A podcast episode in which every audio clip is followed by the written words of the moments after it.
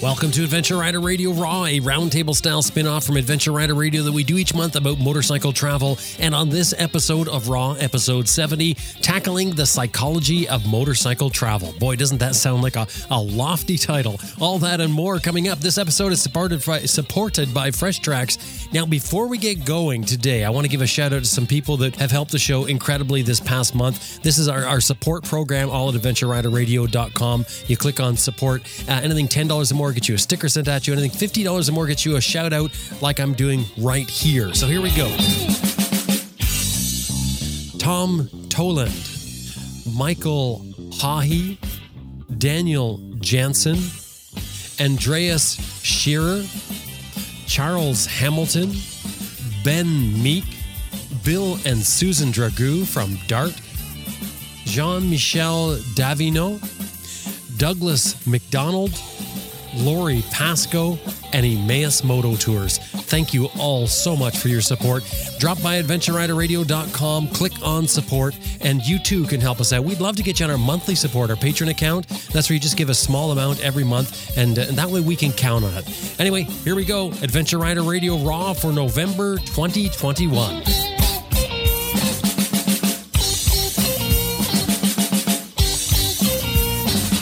Recorded live from the Canoe West Media Studio deep in the boreal forests of North America, this is Adventure Rider Radio Raw, roundtable discussions about motorcycles, travel, and anything else that crosses our mind. Completely unscripted, raw, and personal. My name is Jim Martin, and today the virtual roundtable afforded through the magic of the internet. I am joined by my esteemed regular Overland co hosts.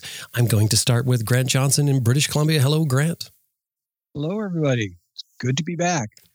We've just had a tornado through here, and major windstorm, and now it's bright and sunny. Like what? Wow. Tornado? I heard about the tornado. Bizarre. That's that's you haven't had a Yeah. tornado in your area for 40 years or something? Uh, at least that. I mean, I don't remember one. That's for darn sure. Mm-hmm. Wow.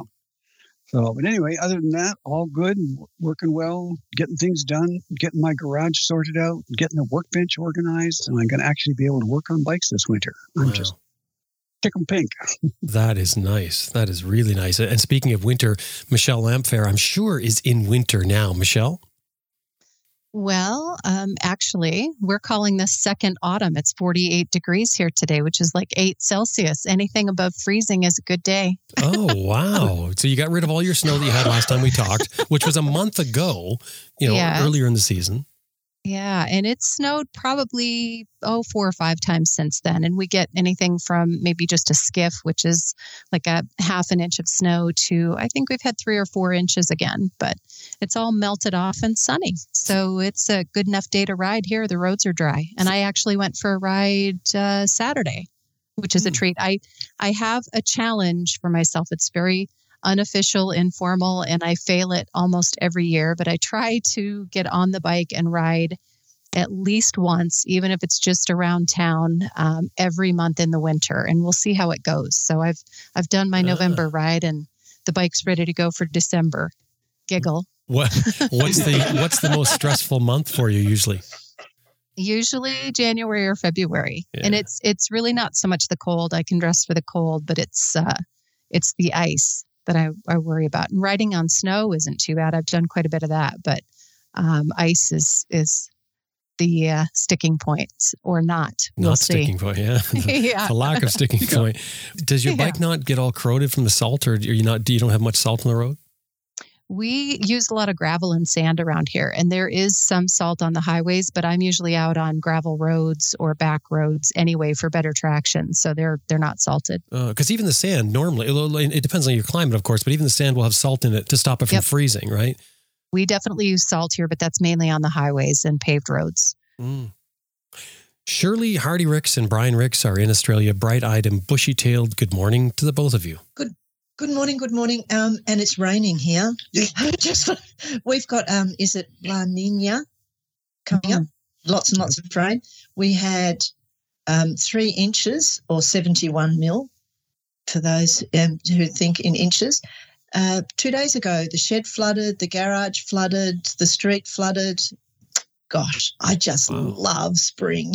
Yeah, but I, was- I was, I was out riding, so it didn't worry me. I was I was up somewhere in northern New South Wales. Yes. Shirley rang me. The shed's flooding. What do I do? I let the water go. bikes will be fine. Yeah, they didn't wash away. So and it's um, oh, I've done I've done a bad thing. Oh dear.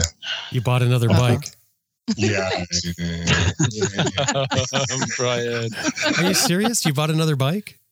Yes, Yeah, yes, yes. yeah, yeah. Are, are you, Oh, I, I negotiated. I negotiated hard, and uh, I got a bike for a few shekels, which is an old uh, Suzuki GS 1000G, that, um, a project bike to do up. Something else. Hmm. And the question on everyone's lips is, can this marriage be saved? I just don't Hey, know how you spread I- yourself so thin, Brian. I mean, that, that's a lot of bikes to to maintain. I can't even maintain my own bike, and I've got one. Uh, you know, it's a lot of bikes to maintain, and but also to exercise.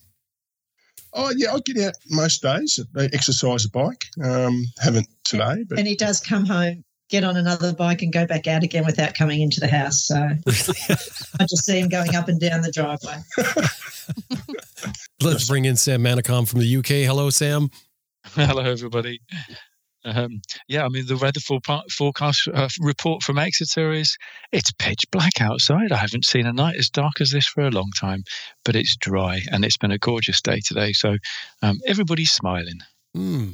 And you're going into winter, of course. Yeah, um, yeah, November. Um, it should be already starting to be frosty here. Um, we've had one or two um, crisp days, and I love those days when the sky is just blue and there's a little bit of mist on the ground, and there's this crisp in the air, and the the leaves are going all gone, and just the light is amazing, isn't it? This low light, I really, Yeah. really like it. Um, it's uh, it's beautiful. Talking about the light, we are surrounded at the moment down here by the Aurora Australis. And uh, I follow a couple of Facebook pages, and I'm deeply envious of the people that can photograph the purple and the green lights dancing across the horizon. And that is a really special time of the year. Now, is that because of the recent solar flares that have happened that you're getting it, or is that normal Oh, for you this time of year? no, It's, not- it's normally normal. this time, is it? It's not normal to have so much, certainly, and being seen from central Victoria, not just um, Tasmania and the southern Victorian coast. But the photos are just spectacular, absolutely amazing.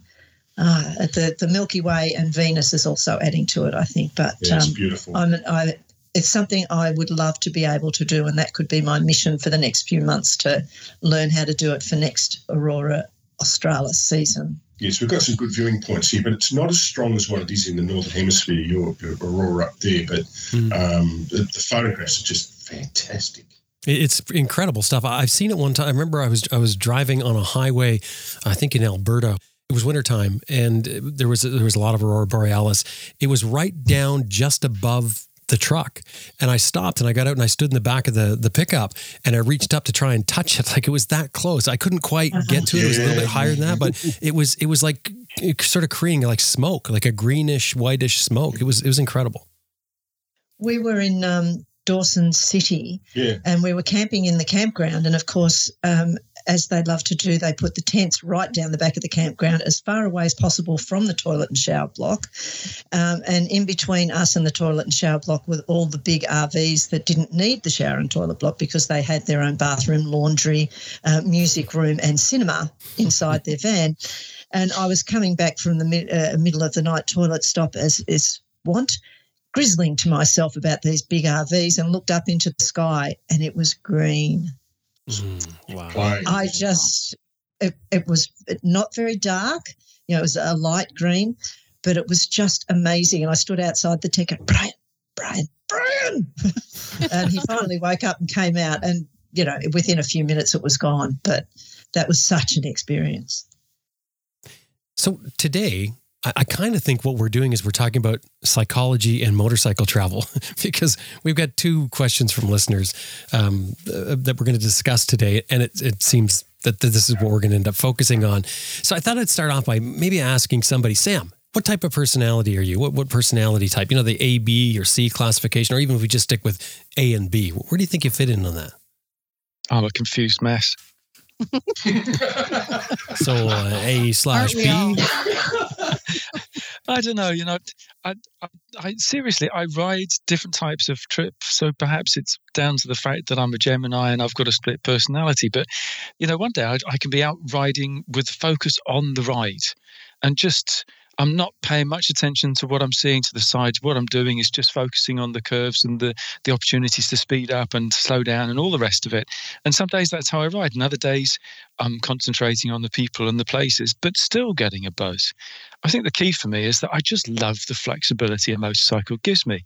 Um, it's also a case of being still open-minded, regardless of whatever mood that, that I'm, I feel like I'm in, um, because the road, if I let it, changes my plans. And some days I can set out just intending to to cruise, and end up stopping and staring at places all the time. So yeah, I'm a I'm a bit of a mess. Does, does anyone else know what what personality type you would be called? Uh, no. I've actually had to take um, some personality tests in my career. So, unfortunately, yes, I know more, more about myself than I want to. well, you, that's what they tell you. That what that's Myers that's and Briggs. Is that what it is? Yeah, yeah. Which is often yeah. used in the corporate world for, uh, I guess, sussing out the wackos and, and getting the, the good people in the right positions. Uh, that's facetious, of course. That's, that's right. Uh, but um, that that's part of what they're doing there, and it's kind of creepy, isn't it, to think that they're using something to test you that you don't really fully understand. You know, I mean, you understand what they're attempting but the questions are, are set up in a way to you know have you answer them hopefully honestly and not be able to mess with the test i guess. Right. Right. So that you don't manipulate it and uh, fool your bosses into thinking you're something you're not. Mm-hmm. so what did you find out about yourself, Michelle? Just uh, asking uh, for a friend. I, I, remember I've taken a few of them. Myers Briggs was one that I took a few times, and it's it's very interesting to see that your personality changes, of course, as you would expect, over time. But I remember taking one when I was in a managerial training course, and I was a hotel executive, la la la, over multiple properties um, supervisor indirectly of something like 200 employees at the time. And I took this personality test. And it actually came up with a red flag and said that I was very lacking in prudence. wow. so Ouch. that might explain yeah it might explain a lot of my life choices and, and but uh, yeah it was it was kind of a stinger at the moment i remember thinking well that that hurts but um, I could see I could see places where it actually uh, I it was true and I applied it in real world settings in my job because in my job I had to put a lot of fires out and you kind of had to run with things and go with the flow and and I could see how some of that at, at times you know appeared that way so yeah I, I'm I'm fairly abnormal otherwise. Did they give you a talking to about that? Did they pull you aside and say Michelle we're concerned there's a red flag here no, no, not at all. I mean, I think the, the end results were what they were focused on and, and the bottom line. And, you know, we didn't have safety issues. We had a really well run company and a pretty happy team, profitable, et cetera. And I think that's what they were focused on. So whatever that, that it was that I was missing in my personality, I must have been compensating for in, in other ways or whatever then it would have been imprudent for them to say anything.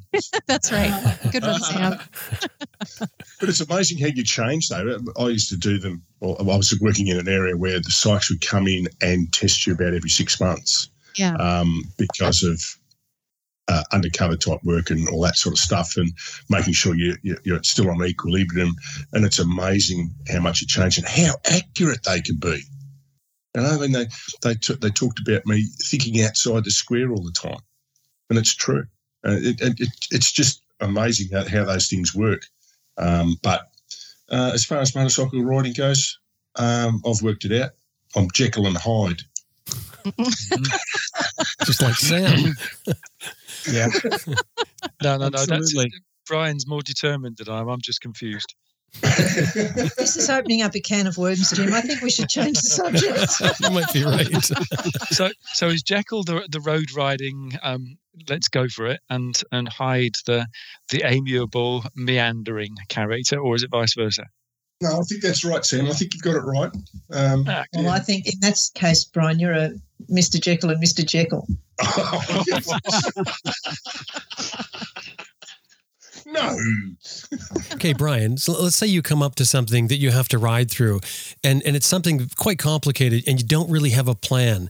Do you just go for it or do you sit down, and think some hammer more? down, go for it. No, go for it. Oh, there you go. Um, we- I told you the story. We were we were uh, riding through the bush with a mate who's a really really good off road rider, and we're on the big GS, and we're scrambling over rocks, and we come to this river crossing, and there's three four wheel drives sitting there looking at this river crossing, saying, "Oh, it's too deep." There's a bloke wading through, and my mate who's the good off road rider said, "Stuff this," and he's just hammered and gone straight through this water, and I thought, well we just got to go. So away we away we go, and I had water up to halfway up the tank on a GS, going through this going through this water, and he's taking photos of me crossing this water crossing, and I've entered it a little bit too quick, you know, and or you you can't even see my helmet when I enter. There's water splash going everywhere. Great fun. I'd just like to say I wasn't there. No, you weren't there. Sean. well, that's because you're the voice of reason. That's obvious in the, in the story description. You weren't there. And, and I would have been the one wading across the river to see how bloody deep it was. Jim. does, Yeah, does he the set up? difference between being prudent and otherwise. That's where prudence doesn't come in handy in that situation. Shirley, does Brian have your clothing marked by the f- inches as you go up from your feet? I'm just curious. Sort of a fathom line up the sides. when I had to wade through a river in Nepal, he did say to me if it went inside my boots, it was probably a bit too deep, and it went inside my boots, and I had wet boots and wet socks for about four days. but we got through. Shirley, you need, you need to shrink a bit Um, because it's always me. When Birgit's only five foot, so it's always me that ended up doing the wading across the river. She'd have just got lost half the time. And you need to talk to Susan too, because I'm the dip, the human dipstick as well. yep. Well, this, here's a quote. Here is a quote. Oh yeah, I think I've that's a been the dipstick T-shirt. up to my waist. It could be the next Horizons Unlimited T-shirt, Michelle. Yeah. I think it should be. With Grant's Caption. picture there. I think it Yep. should ha- have a measuring stick on the long sleeve or on the rib cage. So yeah, Very nice. Well, let's get to the question here. This is from Brian Groves. Now, I'm, I'm going to sort of paraphrase some of this that, that he's written here, but uh, well, maybe I'll read the whole thing. He says, You've talked extensively with your co hosts and guests regarding taking your time to explore a country and mingle with people versus Brian's idea of riding the road as that's what it's all about. I, I don't know if that's fair, Brian. Is that really, I, I hate to go on with it. Uh, well, that, that that's the Jekyll. Okay. So I So think gonna, I'll leave it there then. The summer, because of COVID, I have limited, and this is Brian saying this, I have limited my riding experience to the province of Ontario. That's in Canada. In August, I did a solo ride for eight days, averaging 600 or so kilometers per day. What, what is 600 quick calculation in miles? Uh, 350. Wow, very good. yeah. Okay. Bit Um, more, bit more action. Okay. Some days more if it was highway, some days less if he was riding fire lanes. He says, I have to admit, after those eight days, I had enough. This really surprised me, he says, and it got him to wondering why, as normally he could ride double the distance. One thing that he considered was that um, this was a solo ride, and he says that there was no one to share the day's ride over dinner and drinks, no one to plan the next day's ride with, no one to share a joke with, etc. And he says this got me to thinking deeper. Could your choice of what is an ideal adventure be related to you being an introvert or an extrovert, or having a type A or type B personality? Therefore, my question to the group and our guests for those that relish mingling and exploring versus the road riders, what is your persona? Now, he has a note in here. Uh, I'm not, uh, sorry, that's my note.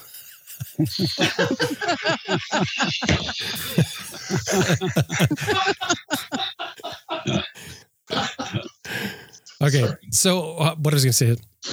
Uh, now I'm not sure about the uh, the type A or type B personality because I think that uh, I'm not sure how that relates to unless you guys can pull me in on this, but I'm not sure that's going to relate to riding a motorcycle and, and, and traveling. I'm thinking more of leaning towards the introvert or extrovert because those aren't really. I mean, do you guys see that as type A or type B, an introvert or extrovert? those are different for me, but I actually I thought about both sides of the question because uh, the type A and B personality is a component of it for me, and it's different than introvert versus extrovert. But I I looked at both of those. Okay, well, why don't you why don't you talk about that? Sure. Um, so it's it. First of all, it's a great question. It was a lot of fun and got me to thinking um, really about myself, my writing experiences, and and you know how that relates to how I travel.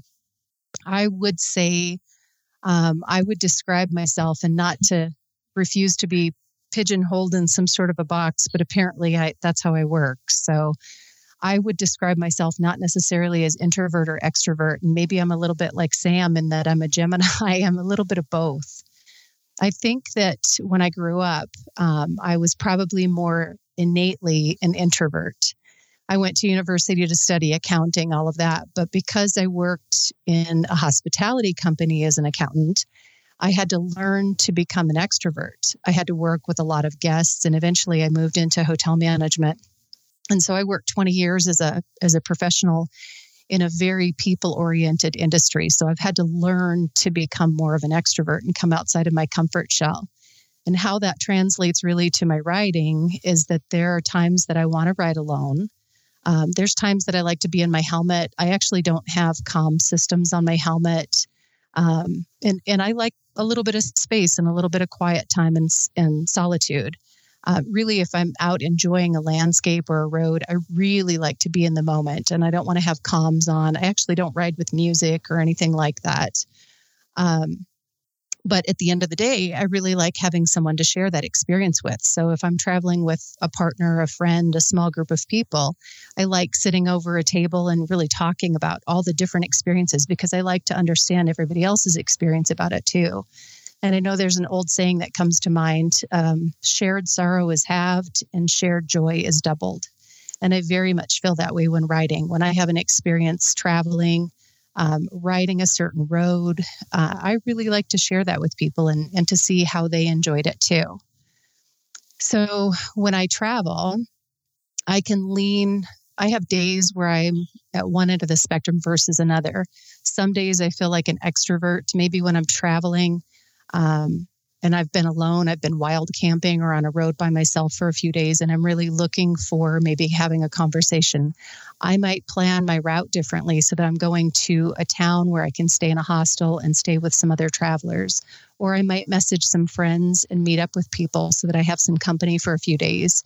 And when I've gotten kind of my fill of company, I may want to go off on my own and do something different. So I can kind of run both ends of the spectrum, introvert and extrovert. And as far as being like, you know, type A or type B, same kind of thing. I, I would say that I'm probably a learned type A because of my work in um, executive hotel management. I had to learn to be a control freak and a planner and a worrier. But I would say innately and instinctively, there's a part of me that likes to really chuck all the plans out the window and just kind of go with the flow. So that kind of plays too into how I plan a trip. It just depends on where I'm at. And if I'm traveling long term, a year, two years, even, you know, a few months, there are days where I'm more type A and I need to have a plan. I want to know where I'm going to be. And some of that's affected by weather, by seasons, um, the distance between where I'm at and my next destination. A lot of different variables can affect that. And other times when the weather's really good, I'm relaxed. I have nowhere to be. Maybe I just chuck all the plans out the window and go with the flow. So I think I can be a little bit of all of all of those.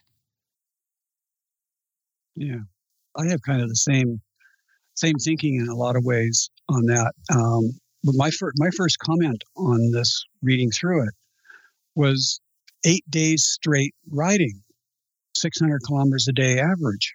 Wait a minute, you need a break eight days straight is a lot of nonstop writing. I think, especially when you're traveling alone, you need to process all that you've experienced, whether it's a long evening of relaxing and going over photos or writing a diary or whatever works for you. You need some processing time. Otherwise, it's overwhelming. And when you're with someone else, you'll have conversations about the past day, the things you've seen, as Michelle was talking about and that's much needed processing time. But you need to process all of that, or your brain is literally, I think, overloaded. It's just too much. And at the end of eight days, your brain's full, can't take anymore. And I think that's where this I'm, I'm done. I've had enough. That's, and I think that's the problem. We've seen this many times with travelers that have gone big trips. We had one guy, I remember well, I think I've told this story before, but I think it's worth repeating. He left the UK and was halfway through Africa and wrote to the forum and said, Hey guys, I'm, I'm ready to go home. I'm burned out. I'm fried. And so in the conversation, we discovered that he had been riding every single day for three months, nonstop. Of course, he's fried. You, you need to think of riding as, as a job. You, you ride five days a week and then you take a couple of days off at least, or ride two days and take a day off, whatever works for you. But you, you can't ride nonstop. It's exhausting mentally and physically. I think people need to keep that in mind. Don't overdo it. Um, last summer, I rode five days straight off road. And at the end of five days off road nonstop, yeah, I was pretty fried and I really didn't want to do the sixth day that I had originally scheduled. It was just too much. So I think that's important to keep in mind. Um, and on the personality side, I'm like Michelle. I'm a mix, or mm. Brian. You know, whatever suits the day. If I'm out for an easy road ride with Susan, yeah, I'm an amiable, and we're out there taking it easy and relaxing, and it's a fun ride. But if I'm out with some friends or I'm off dirt riding, then I'm type A. Look out, here I come. I don't know how to go slow. Well, I sort of do. I have to really think about it though. Susan made me promise to slow down. Um, but I mean, I'm an ex racer, and when I see something that looks like fun, I can't help but just go, go for it as best you can. Um, it's like Susan gave me a T-shirt just recently, and oh, where'd it go? I'm just trying to remember exactly what it says. I don't, don't want to mess it up. Um, I'm pretty confident my last words will be, well, shit, that didn't work. she knows me too well. There's another t shirt in the making, Grant. Mm-hmm. Oh, yes. Indeed. Produce um, our, our raw clothing line. yes. but it, it's, it's true. You know, you, you, you get out and you're on your own or you're with friends doing an off-road ride and you see some gnarly bits well, yeah, you know, you just kind of have to go for it sometimes. And like Jim asked, do you plan this gnarly bit? Well, I'll look at it and I'll plan for it. And by the time I get to it, I realize, nah, that plan didn't work. First rock, I got bounced in another direction and I had to re- do it differently anyway. So, yeah, I kind of think about it, kind of have an idea and make sure that I know where the nasty bits are. Um, but most of it is just get on the bike, stand up, keep your feet up, keep balance, stay on top of the bike, and go. And and that works a lot of the times. On on street, uh, I've been known to ride too quick. Yeah, I mean the police have chased you down, so you you've had to outrun them and hide in garages. We've heard about that kind of stuff. I think there's still a fine waiting here somewhere for you, Grant. I'm sure there is one for me later. yeah, there, there's a couple out there, I think. but that's changing your riding style uh, uh, with your mood. Does it? And Michelle, maybe you can chime in on this because you've done more of these tests probably than any of us. I haven't done one before. I know about them, but does does every personality not have some variance in there? Are you not stuck in one personality type or the other? Everybody's flexible. Everybody moves around. I'm used to the four personality types: the analytical, driver, amiable, expressive. Rather, I think it's much better than type A, type B. And I'm all over the map on that. I mean, I've taken tests several times, and technically, theoretically, usually I'm an analytic driver, but I'm also strong, expressive, and I can definitely be very amiable.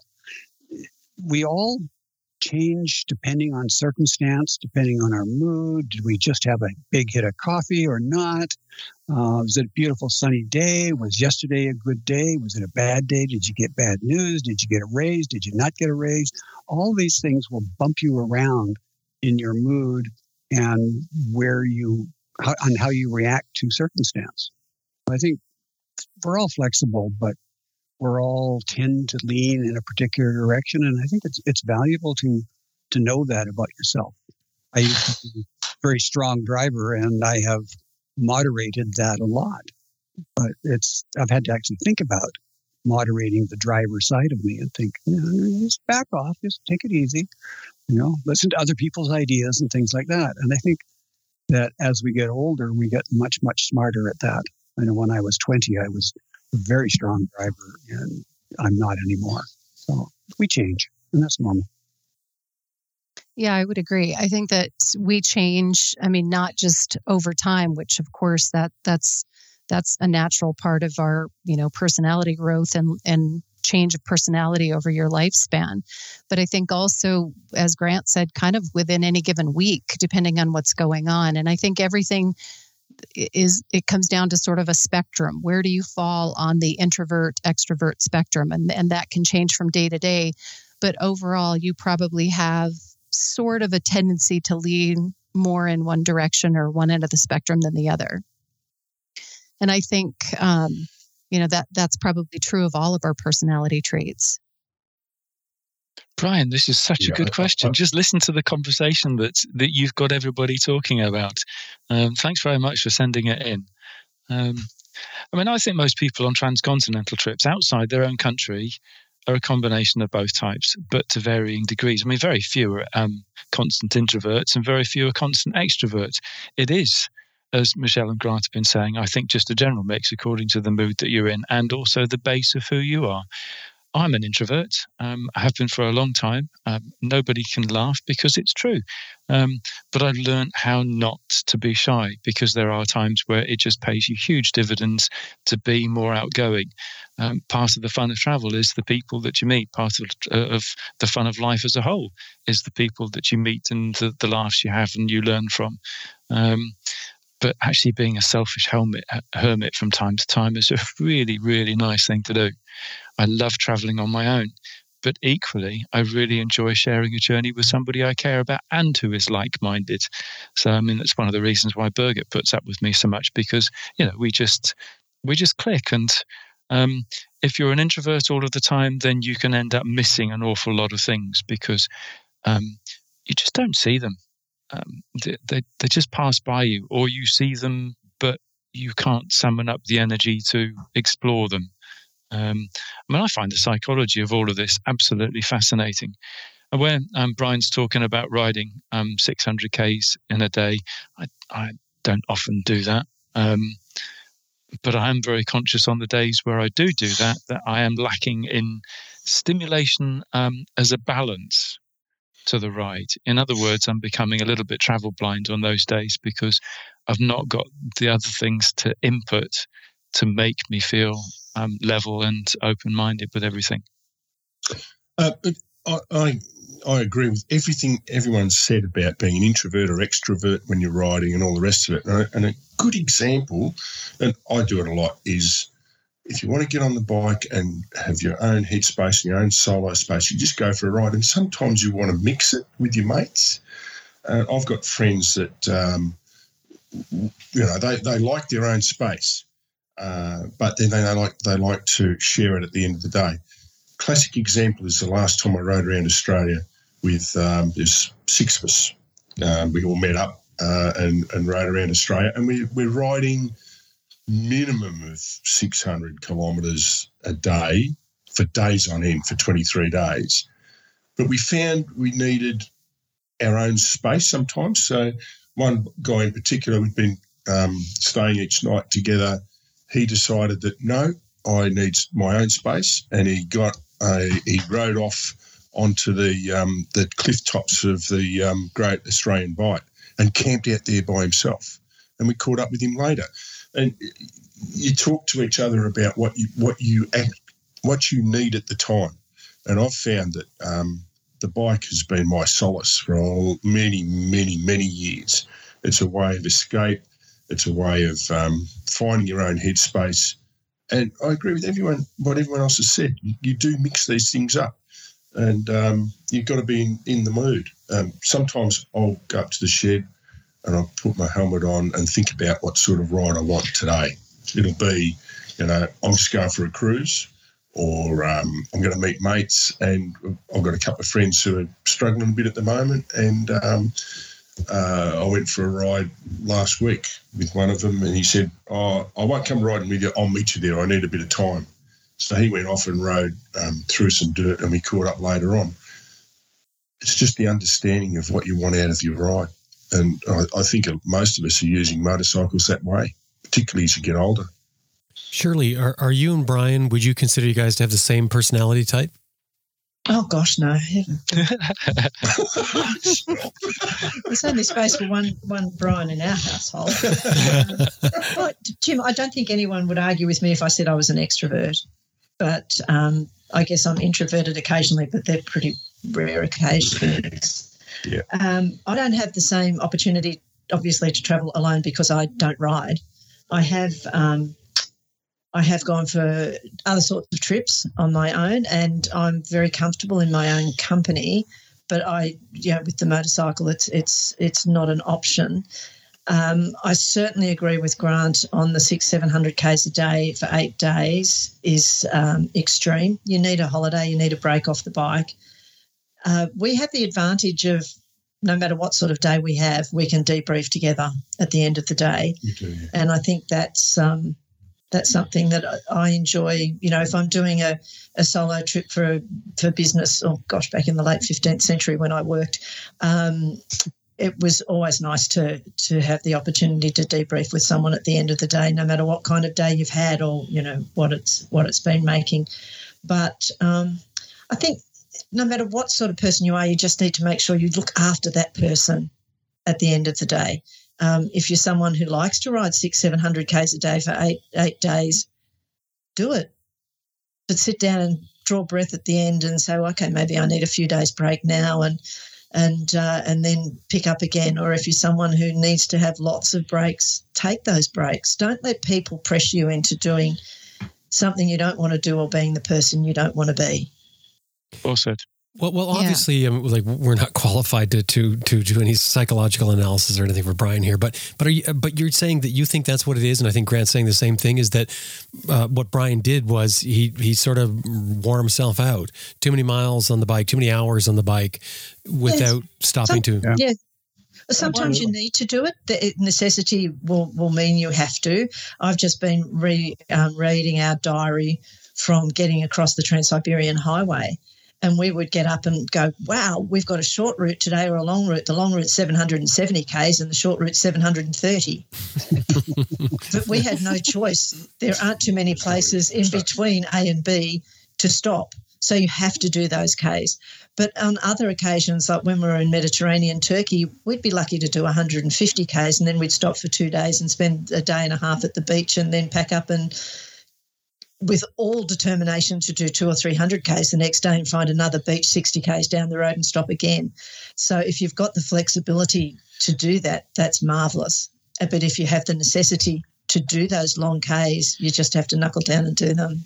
But I, I think Brian is learning. Uh, just learn from that experience. You did yeah. 600 k's over so many days, and it, it wore you out. Don't do it again. Try something different.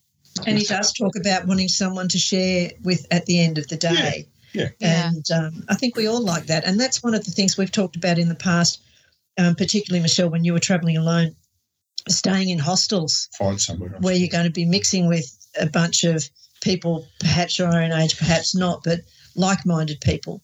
Um, that are happy to have a, a drink with a, a, stranger at night and uh, and share a meal and a, a few stories. Whereas if you're staying in a you know four star hotel, heaven forbid, um, you're not going to meet someone there that you can chat with.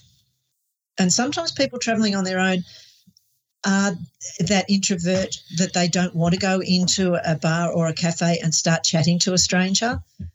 Whereas if you're in a hostel, you're virtually compelled to chat with that stranger, and that can be the debrief and the friendship that you need at the end of the day who was the writer who um, uh, found himself sitting in a cafe uh, writing in his diary? Bill Bryson. Bill Bryson, that's right. He, oh, he yeah. said he felt he was over researching when he was reading back his notes, and it said went to cafe and made notes for book. that's lovely. Shirley, I'm so glad that you said this about four star hotels because I stay in them all of the time. And do you know, when I go down to the bar and I'm talking to people, and, and people say to me, So, how much are you then? And I'm thinking, What? yeah, sure, Sam. But listen, but listen. I mean, Brian, I, I I've got real respect for you because you went out, you stretched yourself, you did something completely different out of your, your normal travel your riding zone. And at the end of it, you've asked some questions of yourself and you thought, yeah, let's let's see what other people think about this. Maybe I'm I'm not the only one that's having this, and other people can learn from from what I've just stretched myself to do. I think that's fantastic. But it did make me have um, an additional question, and that is, are we more likely when we're in our own countries or region to be less inclined to talk to other people when we're riding? As in, are we less inclined to stop and talk to strangers when we're in our own environments? Well, um, I can speak for Brian on this, and I will relate a very funny story from um, eldest son. We were on holidays together, and we were at um, Alice Springs, and Stephen turned around and said to me, "Do you notice Dad just talks to complete strangers all the time?" uh, and I had actually noticed that as his personality trait. And about six months later, we were in South America, and I sent Stephen a message saying, your father is still speaking to total strangers, but now he doesn't speak their language.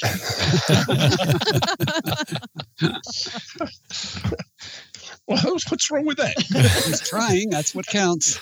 Sign language. The thing is, you know, when I'm listening to everyone describe uh, themselves, really, it, it sounds to me like I'll just throw this out there and see what you guys think. It, it sounds to me it's like it's a bunch of extroverts who have introverted moments, is what it is. Because if you think about an introvert, think about an introvert you know, can they be an extrovert? Can you cross over? Can you truly cross over, or or is that sort of the um, the personality traits of an extrovert? Somebody who is already comfortable being out there, but also can spend some time by themselves. I, I take uh, Michelle's example, and uh, I've experienced this too.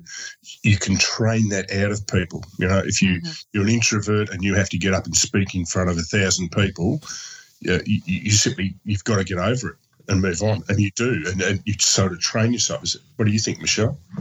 Yeah, I would agree, and I I had the uh, the great fortune, sometimes occasionally misfortune, of working with hundreds of different employees over the years.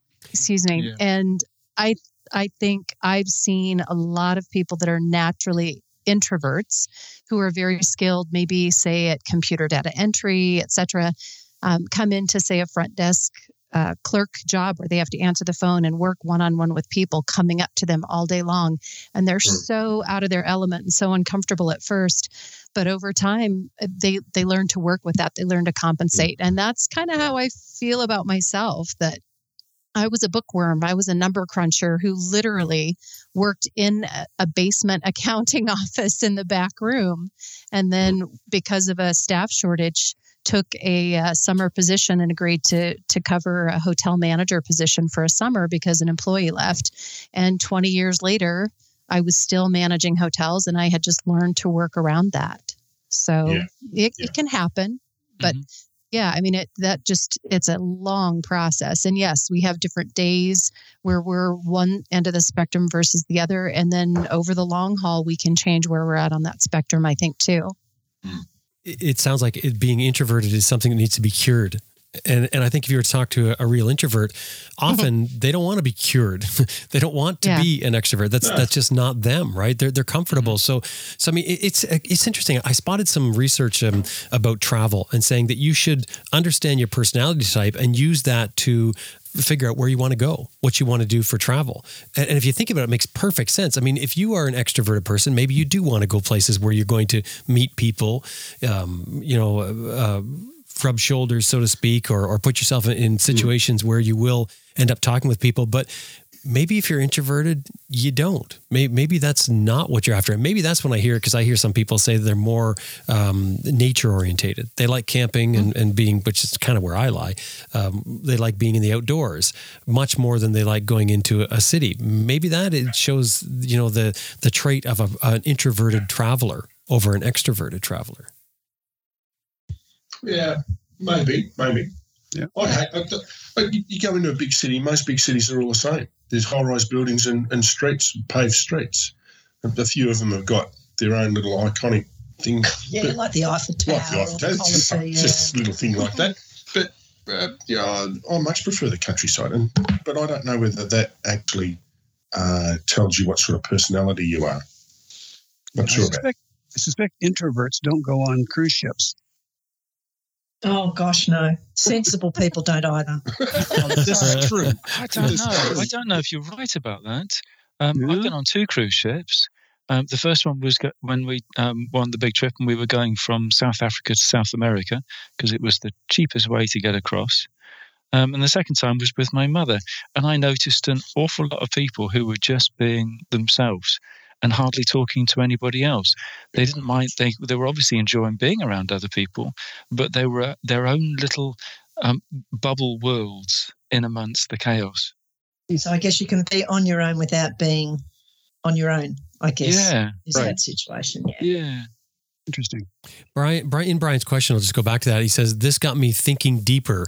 Could your choice of what is an ideal adventure be related to you being an introvert or an extrovert or having the type A or B personality? I think that's what we were talking about. You know, we were saying that that Mhm. you know you sort of develop where you want to go and what you want to do because of who you are. Yeah, without actually thinking about who you are. Yeah. I, I, I don't think the average person overthinks what sort of personality they are. It's just their nature will say to them, "Well, I want to do this sort of trip," and without I don't I don't know that I'm explaining that very well, but um, I would do a certain sort of trip because of my personality, and other people will do a different sort of trip because of their personality. But we did that ourselves, sure. Yeah, you know, without I, I analysing. said, "Oh, look, I really want to ride these roads over here," and she said, "Well, look at these great sights we can see, and look what we can do here," and we would work out together what we wanted to do. As Grant said about the twisty roads and the museums, life is good when there is a museum at the end of the twisty road. Exactly. Yes.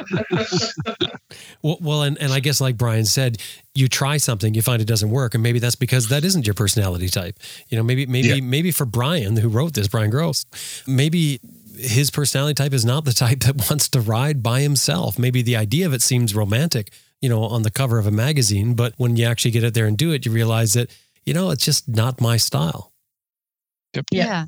And that And style, now- I think, changes over time too. For me, I can have, you know, maybe a week or a couple of weeks of traveling solo. And then I just get to the point that, all right, I've had enough helmet time. I better talk to another human being. I better go to a hostel or meet up Yeah, with yeah, a yeah. friend or message somebody or something. Because, eh, eh, and, and my threshold is much lower than that. It's probably four or five days where I, mm-hmm. I just, I need to have a conversation and I, you know, other than just the, you know, chatting with a waitress or chatting with somebody at a table next to you or whatever, actually seeing someone that I know or doing a video call, something like that.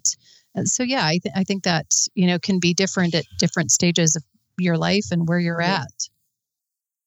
But Michelle, did you find it the other way around when you were on that trip to Pakistan? When you were with a group the whole time, did you need you have to find some space?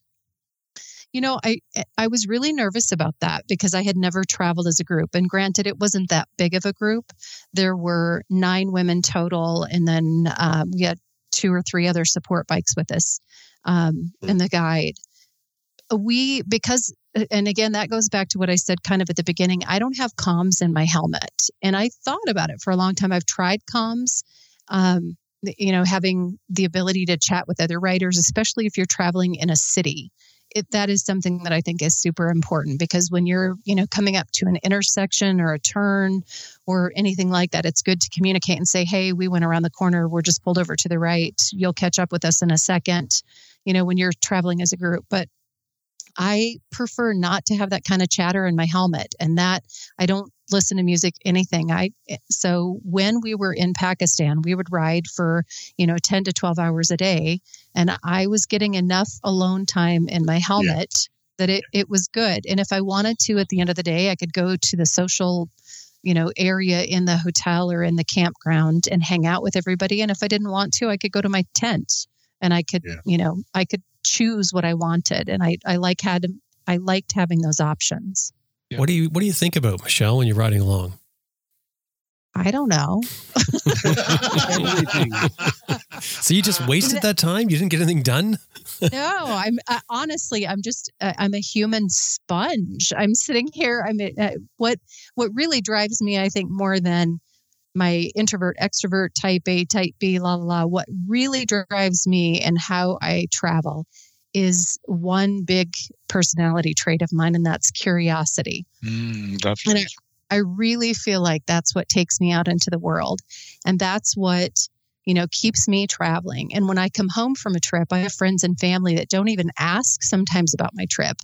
And I remember coming back from two years on the road and, and thinking, oh, you know, they're going to ask, they're going to want to know. And, and the people just didn't ask. And I think that really showed the difference between, you know, a, different personality trait, which is curious people and people that are maybe content with what they know and what they experience and what their life as it is. And and so that probably drives me out into the world. And when i'm in my helmet i'm literally looking at the color in that flower the shape of that mountain. Look at the erosion. What crops are they planting? What's that smell? Is that you know is that almond trees in bloom?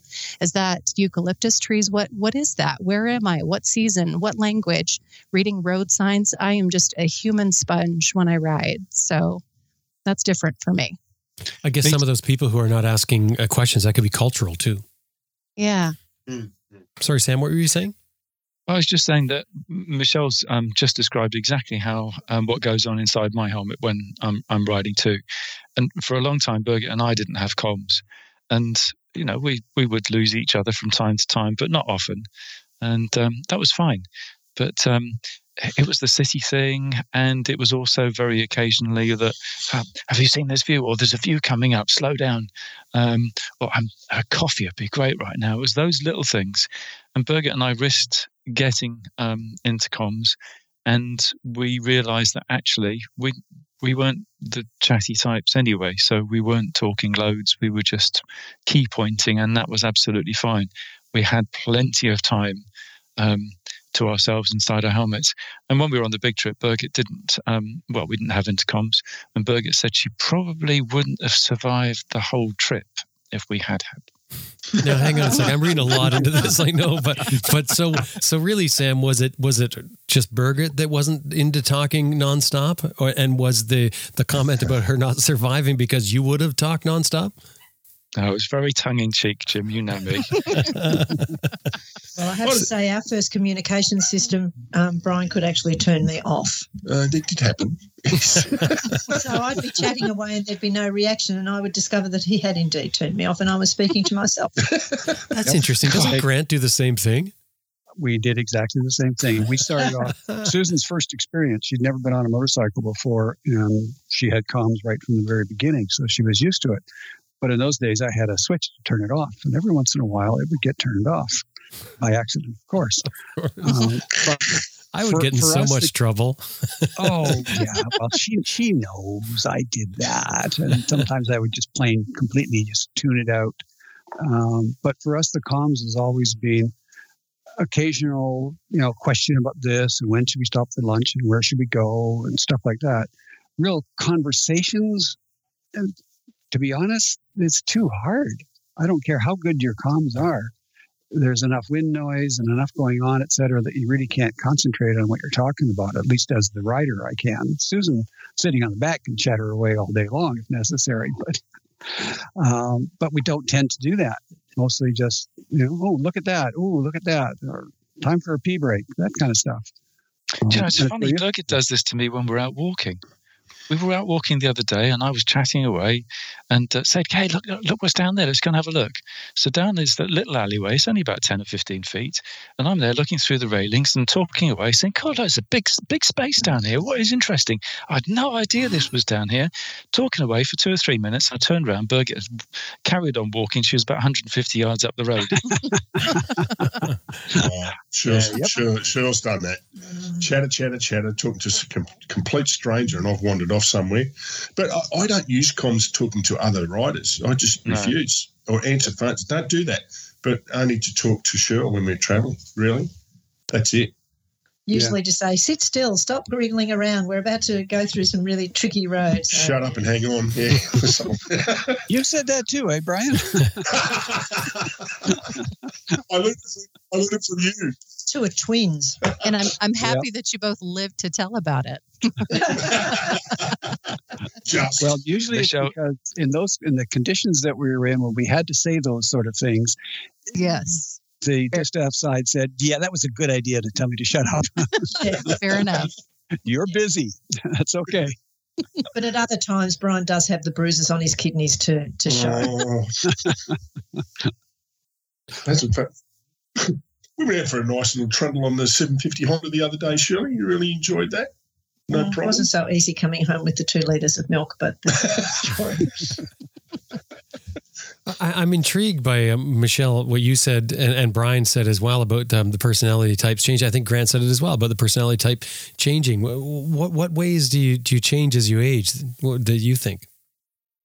I think you get more relaxed, less driven. Um, you you understand people a lot better as you get older because you've had enough experiences, good and bad. Um, and you learn that telling people what to do doesn't actually work that well because they don't tend to listen. Um, yeah, you just you learn to be more amiable, to be more um, working with as opposed to telling. Um, that's Yeah. that's the main thing I've learned. Yeah, I, I think those are all really true. And I think for me too, I've become a little more confident in just, Yeah. and maybe some of that comes with experience of traveling, not just with age, but all of those years, whatever that equates to.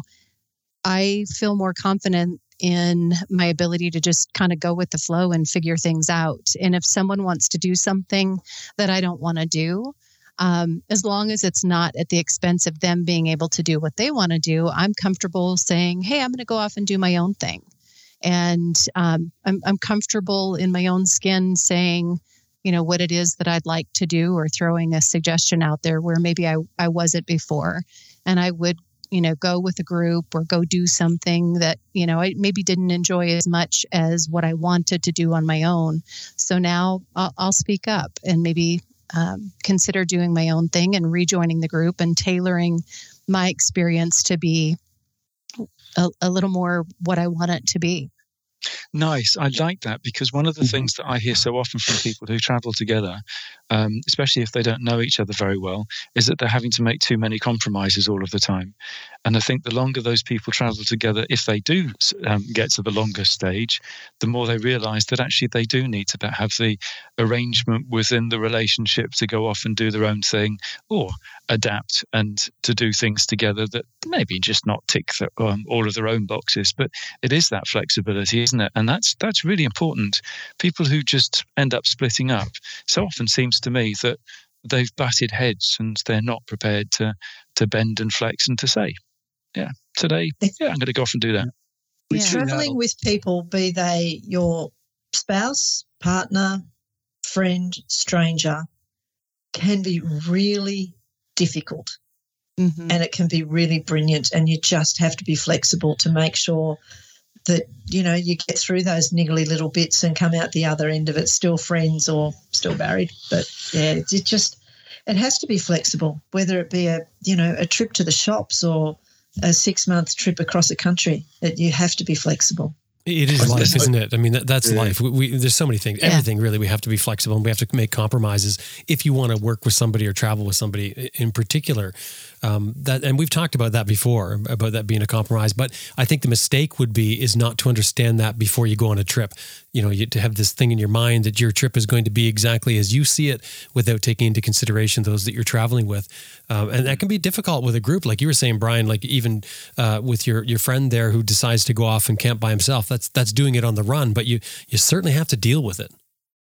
Yeah. And I think everyone has to be mature enough to understand that. And I think uh, the more you travel, and I, I, disagree with you a bit there, Jim. I think um, uh, when you start a trip, it's a bit of an organic thing. You might have this ideal of doing that, and it doesn't quite work for you. So you change as you go along, and you and that's how you develop your your travel. We did that Mhm. for sure between us. And if someone wants to do something on their own, That's fine. it, it's not a slight against you. It's not a criticism of you or what you want to do. It's just they want to do something different. And if we were all the same, what a boring old world it would be. So there's there's there's an English um, overlander called Ted Healy, and I was reading something he wrote the other day, and um, he was traveling down through Africa, and he'd set off with a mate, and um, they were sort of confidence boosting each other, and then they met various other people along the way, and it, it ended up to be a, a, a nice little group, and everybody was enjoying each other's company and so on.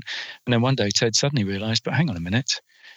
I'm not experiencing a lot of the things that I want to experience because Mm, I'm with a mm. group. And Mm. so um, one morning he decided that he was just going to let the rest of the guys carry on on their own. And I, I get from the tone of it, um, everybody else was just happy to do that. And Ted spent the next period of time traveling all on his own until he was ready to, to link up with somebody else.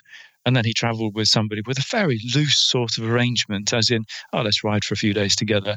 And then the other guy would say, oh, we're going to go down that way today. And Ted say, oh, you know, I'll meet you in such and such town along the way. And that sort of thing. And it, it, it just slotted really well for them. And what you were Mm. saying just now, Brian, about it being a learning curve and you adapt along the way, that's how it is. That's travel, isn't it? And that's one of the Mm. beauties of motorcycle travel. We can do that. We've got the ability to just head off on our own. hmm Yeah. That's yeah, we've seen that it. with uh, we've seen that with uh, a couple of guys plan a big trip and they're going to do this thing and they're going to ride together and they're sharing equipment and sharing camping gear to lighten the load and all that kind of stuff. I strongly recommend against that. You should each be self-sufficient, and you should discuss at the beginning of it that you know it's okay if you or I want to go off and ride by myself for a while, and I'll meet you in another town down the road.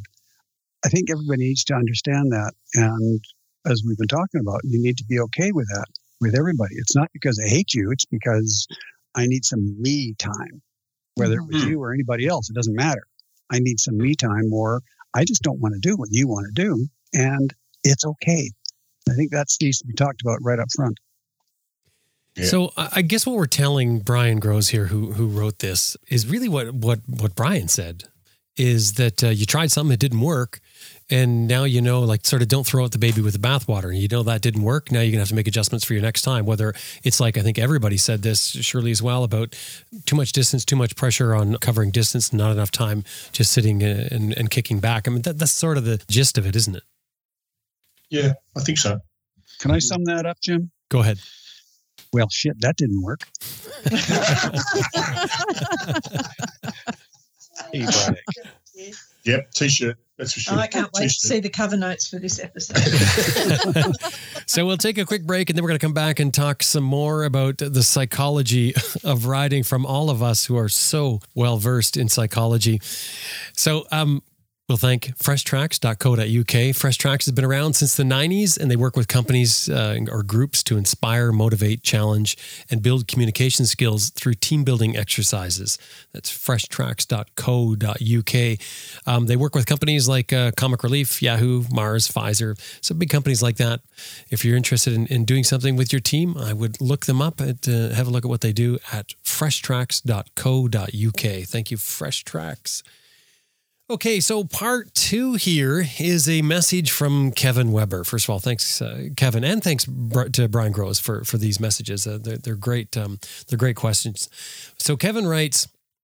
Post trip blues is the subject. And he says, I don't recall if you've talked about uh, depression setting in after longer trips, hell, even a shorter trip. He says, I've been fortunate enough to take a few multi week and month trips. I know a few people who have as well. They all seem to have depression set in once they return. And he goes on to say, I wonder if any of the guests you've spoken to have mentioned this or anyone with RAW has experienced depression after a trip. A person leaves and experiences many things and sights, and they come home and cannot relate with old friends and family. Now, I know we've talked about this on, Adventure Rider Radio um, many times. It, it's come up in different conversations, maybe not specifically, but it's come up uh, a lot of people coming back and, and feeling depressed when they come back and not being able to relate to friends and family. And I, I think you guys have even joked about. I think Shirley, you said you said before that. Oh, what was it? Do you remember what you said about um, about coming back and trying to tell people about your trip? Well, you've just got to understand that they really don't care, and you will bore them to tears very, very quickly. And and you really have to think about, you know, when something comes up in conversation, not to say when we were in dot dot dot dot because people's eyes will start to glaze over. Mm. And I, I think it's sort of an extension of what Michelle was saying earlier that some people some people are interested in what you've done, but it's up to a point, and other people are just glad to have you home, and that's it. Well, it's kind of like your experience, isn't it? I mean, you, you, it may be a motorcycle adventure and you may be conquering something or achieving something or figuring something out, but to somebody else it's just a, a vacation you went on and, you know, it's like telling them you went and sat on the beach, that sort of thing. So, I mean, it, it could be, maybe they look at it as, as, you know, just a family holiday. You're, you're trying to show me a slideshow. Yeah. And, and, and the other thing is while you've been away for 12 months, 18 months, six months, two months, their lives have just gone on like they would every time they would go to work. They, you know, they'd have family crises, they'd have fun, they'd go to parties. Whereas you've done things that are completely outside of your comfort zone, and you can come back so enthusiastic and so wanting to share these things, but everyone else, they're not that interested. I guess is is um, is one way of looking at it because their lives have just gone on and they're the same people. I think sometimes we expect people to have changed while we've been away, and they won't. They're the same people that we left, and that's why we love them, and that's why we're glad to be back with them. You know, when, when people when you set out on a big trip, um, we are who we are, and we're in the same mental time zone or experience zone as as our as many of our family and significant number of our friends and so on. And when we head out, they stay in the lives they've chosen and they're on their own form of intake overload from that lifestyle and although some um, actually live on autopilot, don't they? Not pay much attention to where they are. Um, and I'm sure we all have friends like that. And if that's their bag, no worries. Humans are different. I mean, I do always hope that something will spark them to explore more. But when a long distance traveler um, goes out, their intake overload is completely different. There is no comparison. Even food shopping's different, let alone the constant changes of types of accommodation and culture and landscapes and challenges. And overlanders come back different. Um, I mean, when they're set out, they're a certain shape. Let's say a square peg that fits into the square shape of how life has to be when they're living in one place. They've got so many other parts of a jigsaw puzzle to fit into, and square makes sense um, not square in an insulting way, just a logical way. And when they come back, well, a lot of those edges have been worn off by adventure and mishaps and knowledge and fall offs and all the rest of it. And that means that they no longer fit so logically into the shape of life at home. But what makes that worse is because um, of all that a person learns and experiences when they when they're traveling, they grow and sometimes they grow too big to actually fit into anything like the old shape that they once fit into. And that really starts a, a feeling of un, unease when they get back. Um, they don't know who they are and how to fit in anymore. And that can turn into depression for some. I mean, I don't get depressed. Of course, I miss the road. Um, I don't expect not to, but for me, it's it's more like fascination for what's going to happen next when I get home. And I guess I tend to get um, quite analytical in a way. I'm kind of fascinated by all the ways that I have changed, and suddenly finding myself back at home starts to highlight those. And because I'm thinking about it and I'm aware of it and I'm analyzing those things, I mean, I actually come across some things that I've learned on the road that perhaps I don't like. So I just stop doing those. And some changes simply aren't important enough to keep going with them. So I think by starting to think about who you are once you're back and how you compare to the old you, um, that actually starts to help you. And when you're living in a, a close, a close society, unless you want to be a total renegade, then just ignore those changes. However, focus on the things that you'd like to keep. And I think it's also a case of using the knowledge to enhance the things that you did learn on the trip, such as writing, photography, um, choosing foods, the way you speak to people, ambitions, and so on. And I think one of the other things that helps me in particular is that I already start planning the next trip. And that might be years away, but it absolutely helps keep me being positive because I'm using the training and the knowledge that I've got over the last years of travel um, while they're still sharp in my mind. And that means that I've actually using those skills in such a way that's going to make future life even better still than than it could be. And of course, the next trip could just be a, a weekend away or several months. I accept also that if I can't adapt back into my own society, then it's up to me to change my circumstances. And that might be a job, group of friends, find new, but still keep connected with the old. And some people that I talk to find that the job that they once did with enthusiasm is now stifling And the management isn't prepared to understand that they have a person that they used to know well as a character who has a whole new set of skills that could be put to advantage um, for the company. And if that's the case, if if the people that you're going to be working with don't understand that you've got something new to contribute and you're failing to explain those things, then perhaps it is just, well, actually, I've grown. I'm a different person now. I need to be looking for somewhere else to be me, somewhere else that can take advantage of all, all of the different things. Does that make sense? Perfect Very well sense. Yeah. Yeah. I agree. Yeah, I, I, I, I reckon um, after our first trip, I suffered a little bit of that. We came back, and one of the first things my, my mates um, wanted to go for a ride, and we, we were meeting up at a certain location. And I was a bit late, but I knew where they were going. And I got to the start point, and everyone had gone, and, and I felt, you know, I really just don't want to go for a ride with them at the moment. So I just uh, I had my little thermos of tea with me, and I disappeared up into the, the bush and found a log, sat down, had a cup of tea, and had a good think about where I'd been, what I'd done. Call it depression, call it I don't know melancholy moment or whatever you, you want, but that that's something that um, I felt. And and going back to work after a trip, I found really hard because you're right, you do grow, you, you you're a different person, and it does have a label. It's called emotional intelligence when you've experienced all the things that you experience on the road, you are different. You know, you, you, you, you're not in your little bubble of um, your town, your city, your state, your country. You, you, see the world in a different light. There's no doubt about that.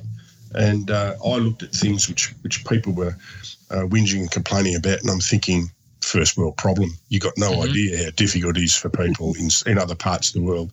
And you come back with a different perspective. So, yeah, you are different. Did, did, Brian changed in what ways? What, what changed? That was one example you just gave there. But when you're saying first world problems, uh, some, do you have some other examples? Oh, um, oh, traffic. A simple thing like traffic congestion. Uh, you know, I would ride 40 minutes through peak hour traffic to get to work, crossing six lanes of traffic and all that sort of stuff. And um, you, you, have to be a little bit aggressive sometimes. But then after riding through Delhi, it was it was a doddle. It was easy. It was nothing. yeah. yeah. Oh yeah. You know what I mean? That's a simple example. But um, in the office setting, you know, people would be talking about uh, something. I, I won't go into it because I shouldn't. But um, you know what I mean. Uh, that that sort of thing is, um, I reckon, where you do grow on a trip on a on a on a big trip. And I'm sure Michelle and, and, and Sam and Grant, you've all done the same thing. Yeah. Yeah, I, I definitely can relate to that. I think some of the things that changed for me were feeling um, much different about the things that I surrounded myself with. And I wanted to have things that really were important to me that, or that I felt um, like I could have a good conscience about. I was less materialistic. Um, I was concerned about not wasting as much, and that that was just something that had evolved from traveling and living off of a motorcycle for two years, as opposed to having a three bedroom house with a library and an office and a guest room and all of that. To just really thinking and living small, and just feeling when I got home like everything was so excessive. Everything was you know pe- the the priorities that people had in their lives the way that they saw things were so dramatic and so over exaggerated and nothing felt like it was life or death to me like some people tended to seem to make things feel like. Um, and I, I jokingly referred to coming home and i might have stolen this from somebody somewhere on the internet because i've seen a lot of discussions about um, depression and and readjustment and coming home and what that's like. But I remember somewhere picking up the term and, and referring to it as reentry, like an astronaut coming back from space. Mm-hmm. Um, yeah. And I, I think that's really fitting because I remember, um, you know, I, I blogged during my whole trip. I posted a lot of photos and a lot of stories. But after three years of blogging in my trip or in my travels, the most popular blog that I posted that I ever made in three years of blogging was one that I wrote about six months after I got home.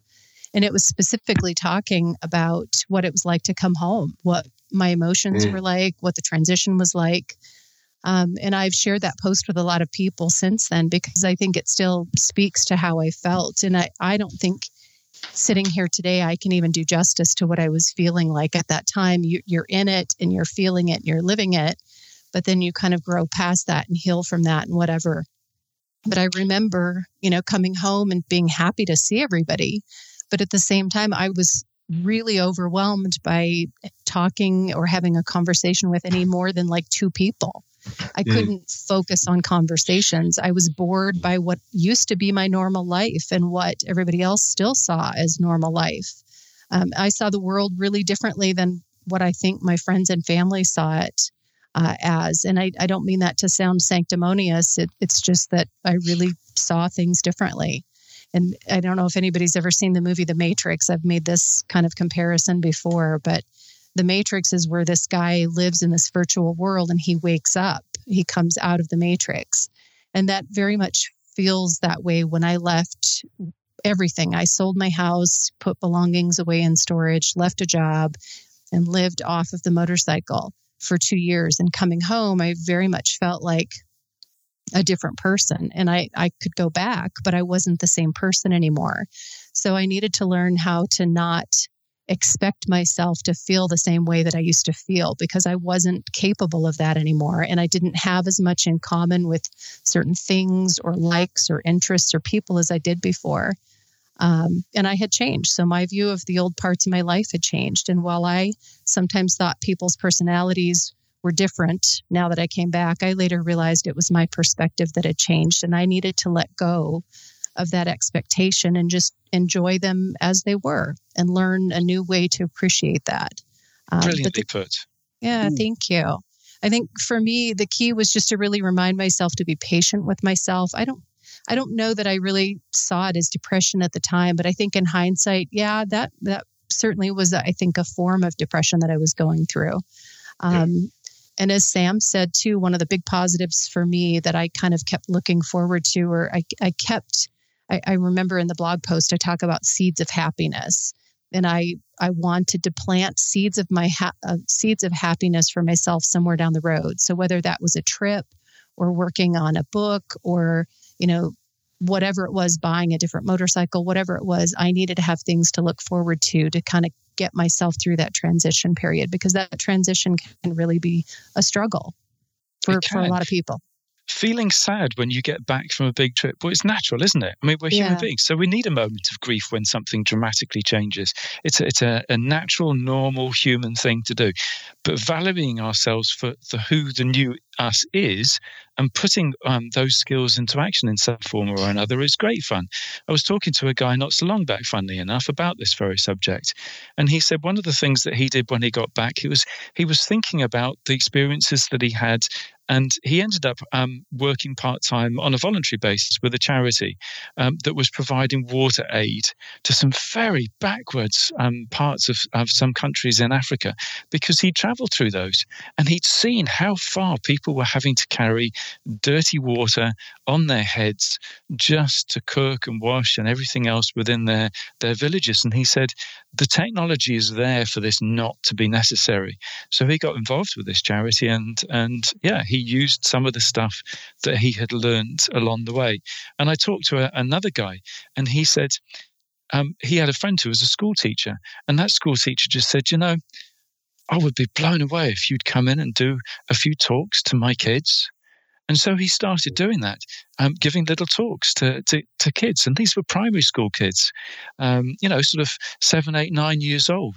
And he said it was fascinating to share some of the stories of the things that he had been involved with and learnt from with these young, hungry minds. And what better way to, to be really positive about all of the, the things that you've learned and the, the new you. So, oh, Sam, the, the depression then is the depression possibly um, the feeling of coming home with this with this uh, new change in you and not embracing it? Like like is the depression of where you're sitting there and you don't know what to do with the new you, the new knowledge that you have, the new feelings that you have, the way you see the world now, and not putting that into action? Because Michelle had mentioned something there about planting seeds in the future, and you talked about planting or about uh, planning your next trip. We hear that a mm-hmm. lot with people. Is that what the depression is? The inaction on what you have? I don't know. The, the fir- my first response is that all human beings are different. And therefore, there are going to be some people, just because of who they are, the way their gene pool is, whatever, um, are going to struggle with this side of things much more than many other people could be. But I think that there is a technique to coming back from a big trip, and that is to keep looking for the positives of that and to use those positives um, to enhance future life. And that stops it being a negative experience coming back. It actually turns it into something that's incredibly valuable. Grant, mm-hmm. when when yes. you, when we talk about d- depression and we talk about coming back, having the depression and having it fade away, when the depression fades away, in, in your opinion, is it you sort of turning back into your old self, like sort of like losing that that all that stuff that you thought had changed about you, and you sort of assimilating to the old you, or, or what is it, or is it with you deal, or you understanding your new position? I think it's a combination. I think you sort of you, travel is such an adventure. It's exciting, it's immersive, it's highly stimulating, and home is a letdown. Of course, it's it's not the same level of stimulation all the time. It's it's actually kind of boring, really, and you kind of get used to that after a while.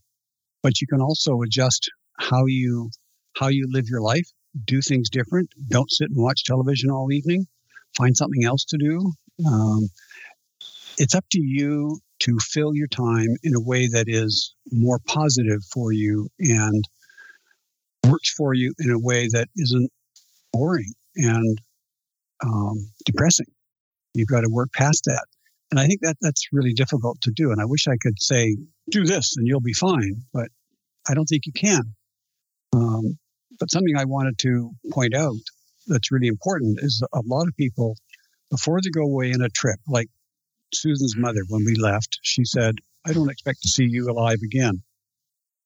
Now that's a guilt trip. Mm-hmm. Wow. oh dear. Right. And we've heard other times uh, people say, well, how are you going to get a job when you come back? Susan's mother was also worried, if you survive, will you ever be able to get another job? But I can tell you that I have a multitude of stories of people who've gone away on a big trip, come back, and absolutely not gone back to their old job because, as Sam was talking about, it's they've they've grown past that. They know much more than that. They're much more valuable than than, than they were, and they find a new and amazing job that allows them to express and use the skills that they've gained. Um, think about the international skills and the communication skills and yep. understanding of other cultures and how to deal with a problem, how to deal with bureaucracies that don't want to let you do what you want to do, and how do you get around that? You've learned a huge number of things. And I know a number of people who've come back to new and amazing and much better paying and much more fulfilling jobs after a trip like that. I know once upon a time we used to think, well, you go away on a big trip and you come back and you try and hide that in your resume you make sure there's no dates in your resume. Just you did this and you did this and this. But now things have changed and you actually highlight that you've done these amazing trips or what just one trip or whatever. And what did you learn? That makes you so much more valuable to the the new economy where people are much more international, much more flexible, and things have changed from you go to the factory and you work for 60 years and die. You know, it's it's a totally different world. And those skills that you learned on a trip are now valuable. this comes down to, to what I was talking about analysis. Um, because you're sitting in your uh, in your home environment and you're thinking about things like what do I know now that I didn't know before that could be an advantage to somebody? And you're quite right, um, Grant. We used to hide those sorts of things. You know, you'd, you'd feel a bit feel a bit bad about, you know, cheapest. I was away for three years, and they're going to think I'm a perpetual bum now, and I'll, I'll never yep. be able to be, yeah, hold down a proper job again, and all of this sort of stuff. So it's up to yep. you to pick out all of the things that are relevant to the job that you're thinking about doing um, and and when you go into your interview or when you're filling in your CV, all of those sorts of things, put down these new skills because they are skills. You know, there's a there's an old cliched saying, "The University of Life." Damn it, that's what you're on when you're on a big trip. Oh yeah, an immersive, high intensity course. So it's a big difference. Yeah. Michelle, How wonderful. w- would you would you say or would you agree with then that um, part of getting over this depression is making a change in, your life, like sort of like I said, coming back with what you've the changes that you have, and then actually acting on it, making a change, doing something to sort of, I, I guess, uh, I don't want to say commemorate, but I mean to sort of take you in the direction that you're already you're already heading in, rather than just plunking back into your old life and saying, okay, I give up and push one, pull two, sort of thing. Uh, you, you know it's it's hard to say i i think it depends on the person it depends on the circumstance i'm going to be the anomaly here and say that when i came back from two years on the road the last thing that i wanted to, to do was go back into a hotel executive job and that's exactly what i did when i got home so because it was how i could pay the bills I mean, I had a 20 year career. In fact, I had a job invitation waiting for me uh, two months after I left home, and they sat and waited for me for two years to come back. Um, Wow. So I was I was very lucky, and I, I felt like I didn't want to be disrespectful of that opportunity. So I went and worked for that company for a couple of years, and and really saw it. I think mentally the way that I got through that, it wasn't necessarily my first choice, but I saw that as a way to be a stepping stone to the next life. I could see when I came back from the trip that I wanted to do something different. My my long term dream would be like a motorcycle camp, campground, um, you know, something of that nature. And I wanted to transition to cabins or something. And so I took the a job um, at a company back in South Dakota and doing what I did before, and it was hard to put the yoke back on, so to speak. It was really hard to get back into routine and into meetings and planning and all of that. And and I didn't feel like I was losing some of the things that I acquired on the trip, but I had to learn to work with them in a different way and and to preserve some of that. And I used coming back into that job as a stepping stone into the next thing. And so now I have my own property and the dream is to continue growing that into like a moto event venue somewhere down the road. And so I'm I'm making steps in that direction. And that all came from taking that trip. That's quite a description. Cool. Putting the yoke back on. Uh, that, I mean, Mhm. that that says a lot right there. So the dream now is to have like hundreds of these all across the United States and into Australia. Hundreds. I was thinking two, three, maybe one. I'm not even at moto camp yet, but Okay. I'm working on it. I just didn't So, know how yeah. ambitious you were with, with this with this plan. I want to go play too. That that's really the dream is that I want to balance having making a living doing what I love with having the time to enjoy that. I mean, uh, doesn't everybody come back with this? Everyone comes back from a trip, no matter how long it seems, if they've really fallen in love with traveling by motorcycle and they want to make a living doing what they love to do, which can be great, but it also can be, uh, you know, a problem as well. As I, I think anyone Yeah. who's ever tried to do that before can find that sometimes you don't end up, you know, doing what you what you love to do. And I'll just give you a quick example. Many years ago, when I was in my early twenties, we started a publishing company, and I thought my dream because I knew nothing. I was, you know, just a, a stupid young kid starting this this ridiculous thing that was so big, but my dream or my my picture of the dream was completely different. When we finally established this thing, I found myself having having to wear a suit and go and meet advertising. It wasn't what I wanted. It wasn't at all what I wanted. So that's sort of the danger of going after, you know, what you love to do and turning it into your vocation. Yeah. And I mean, they call it work for a reason. It's not, mm-hmm. it, it is what it is. Yep. It's a job, it's work, but it pays the bills. And hopefully it affords me the opportunity to do the things that I do love. And I have made at least that, you know, I came home and I worked for three years, saved some money, and now I have a business that's open half the year. So at least a few months of the year I get to go play.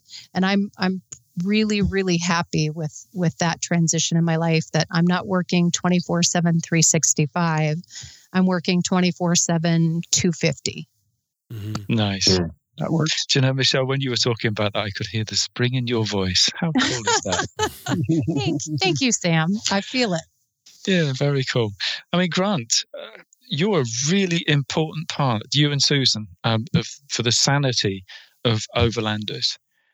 When um, I was back from the big trip, um, I'd never heard of Horizons Unlimited. And um, a friend, Glyn Roberts, um, as it happens, who many listeners will Right. know, said to me, um, "You should come. You should. You should come on. You'll find kindred spirits here."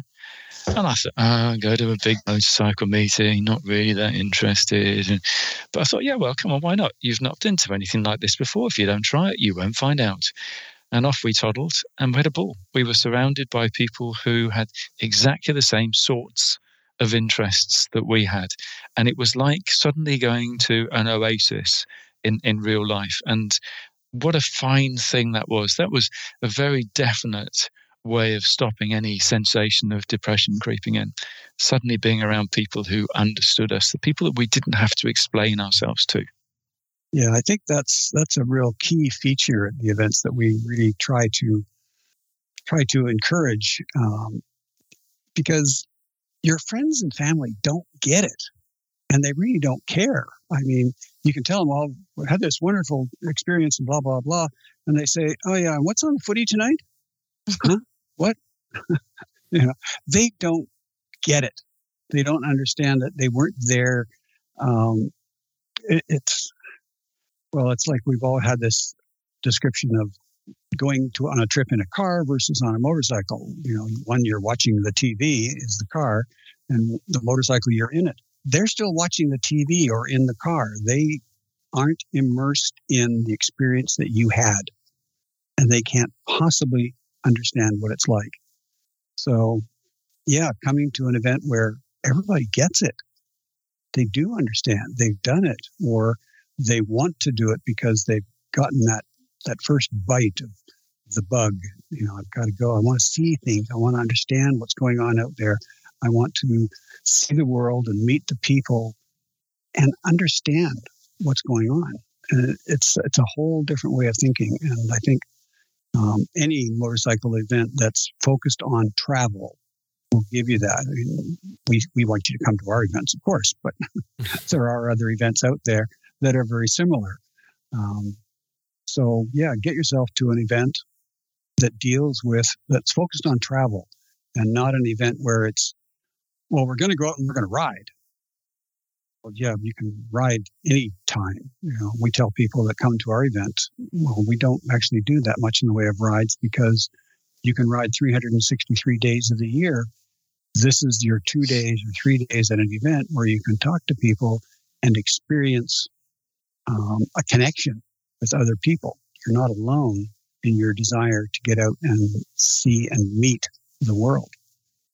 You know, one of the beauties is that you can go to a, um, an event like like we're talking, and you can meet a kindred spirit like Brian, who wants to ride 730 kilometers in a day, or you can meet another kindred spirit like Shirley, who wants to ride 60 kilometers and again then go and soak up the rays on a beach or see three museums. Yeah. or that. Yes, there's, there are those. No, but Yeah. I mean, I'm I'm joking there, but I mean the reality is that's that's what happens. You end up meeting people who you think, yeah, I'd really enjoy traveling with you, Yeah. um, Mhm. because you you just picked up the same sort of things and the same sort of interests and that sort of thing. And when you when you come away from an event like that, it's almost like your batteries are charged, and you can deal with um, everything that you've got to deal with at home, just w- with that spring again.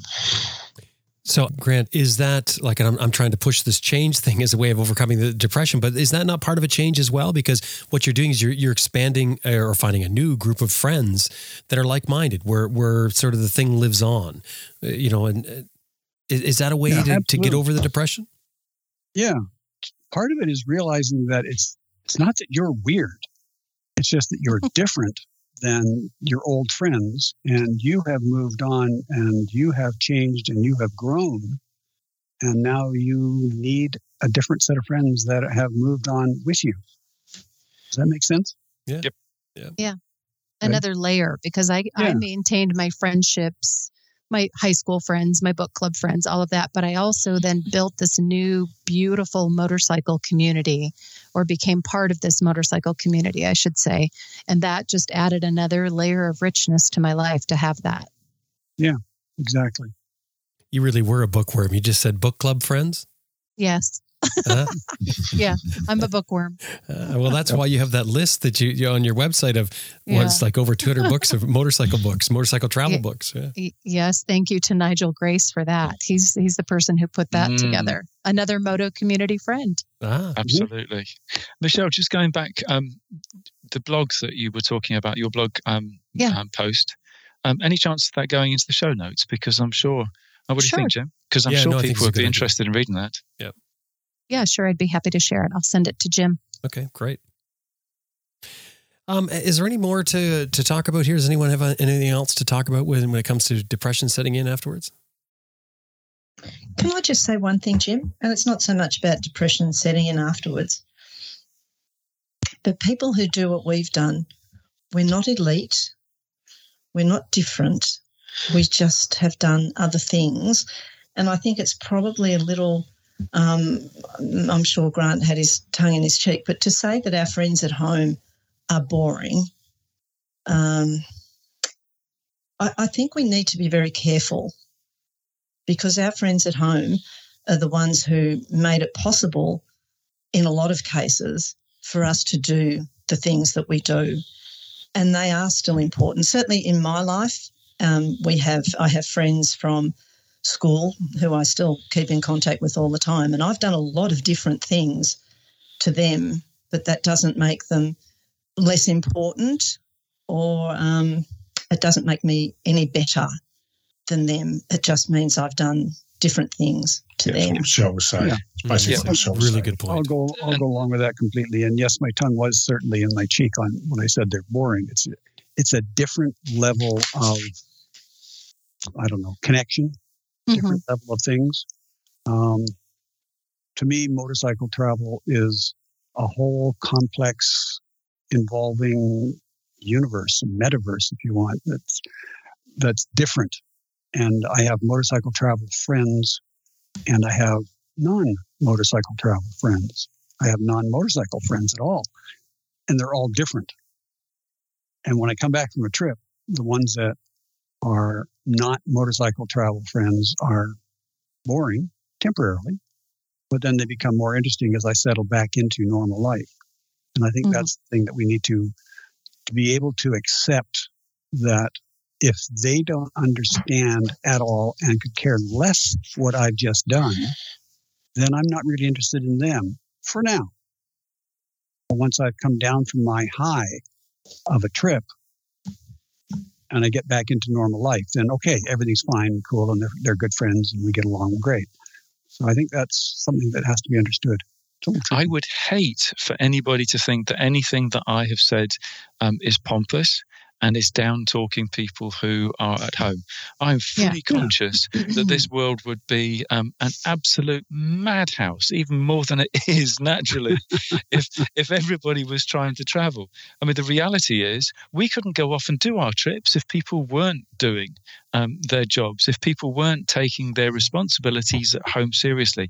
The reality for many, many people is that they would love to go traveling and do a big trip on a motorcycle at the length of a continent or around the world, whatever. But because they've got responsibility, they can't do it. Um, I do hope that they keep their dreams alive and one day they might be able to do something like that. But also, you know, I've got many friends who stay at home and they're fascinated by travel, but they have got no interest whatsoever in doing anything more than maybe a three week trip. That's that's absolutely fine. But sitting on their sofa reading a travel book, that's a that's that's great. And and I really value all of these different aspects of humanity and my friends because that's what we are. We're all different. But when we're talking about specifics coming back from a trip, yeah, we're different. So the case is, what do we do with those differences to make them into positives? Being pompous ain't positive. But you Yeah, have to admit, and I think Brian will agree with me on this. People who aren't into motorcycles, they're just they're just strange. They're weird people, don't you think? yeah, like what's wrong with you? Yeah, I have to say, I feel like I'm the weirdo. And I think everybody in my family and most of my friends would probably agree with me in that. I think I'm I'm the anomaly. I'm the weirdo. And I, I certainly have at times felt like I was maybe even being judged about, you know, taking the long trip or traveling by motorcycle, especially if I was traveling solo.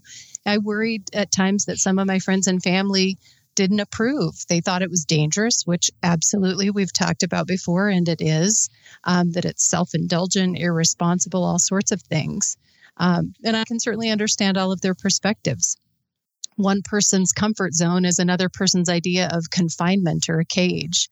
But you know so i i don't see it as as feeling like um, pompous. In fact i i might feel like a little bit of the weirdo and the anomaly the other end of the spectrum where i don't feel like i fit in to a lot of the social norms the way that other people do but that's okay because i found my moto community that i can relate to in other parts of my personality and then i still have my base of friends and family that relate to other parts of my personality. And so i feel like you know that's that's the beautiful thing about life as a whole as we all know that that makes the ta- tapestry of our lives that much richer. When we incorporate all these different threads from different you know um, areas of our lives and different experiences and different inputs from other people and groups and friends and so I, I think that's just another layer, like I said before, of, of adding another layer of richness to our lives and being part of this moto, moto community. And I, I do feel personally it's been one of the richest parts of my life. And I'm super grateful for all the people that I've met and all the experiences I've had because of motorcycles. Nicely put. Yep. I'll go along with that 100%. Yeah, one of the things that I realized when, when I get back from um, a bigger trip is um, my friends they have been growing and they have been learning and so on. And but they've been doing so within their own environment. And i love finding out the things that i've missed while i've been away. Um, and they're the experts on those things that i've missed. It's up yeah. to me to have my eyes and ears open. To to wrap to wrap this up does anyone know anyone who's come back from a trip and, and totally you know sunk into depression and and just never got over it? Is it, i mean because from what i know everyone gets over it yeah. No, we yeah. Everybody gets over it. Yeah. Yeah. So it's it's curable. Yeah. Everyone or else they just stay out on the road. I don't know. That's right. There's, There's, a couple of those, I think. Yes, yeah. definitely is. Well, okay. Well, again, uh, Kevin, thank you for that uh, for that question. It was really good. It was interesting to hear what everybody had to say about that. I guess at this point in time, we will head on to plugs. I know you have your plugs ready, and Grant, I'm going to start with you. What do you have? Well, we have new events coming up for next year. Uh, if everybody can go to horizonsunlimited.com slash events, I would expect that you have that memorized by now and know that that's where you go. Um, we are working on the schedule for next year. We are anticipating a much, much better year than the last two we've had. Um, we hope to have a full slate of events, but we shall see, see how it works. Um, and we've been talking about a little bit about uh, connecting with people and traveling. And one of the ways to fight off the feeling of being alone when you're on the road is somebody mentioned going into go to a restaurant or a pub or something and talk to people. Well, you can also connect with the Horizons Unlimited communities all over the world. Last count was 815, I think it is, in over 100 countries. So wherever you are, go to horizonsunlimited.com slash community and check out the people that are there. Write it, send them a note saying, "Hey, I'm here. I'd like to meet, find out what's going on. Um, you know, go for dinner have a chat, whatever." These people want to connect with you. They they're excited. They're the the ones stuck at home but want to travel, and here you are living their dream. So yeah, they want to talk to you.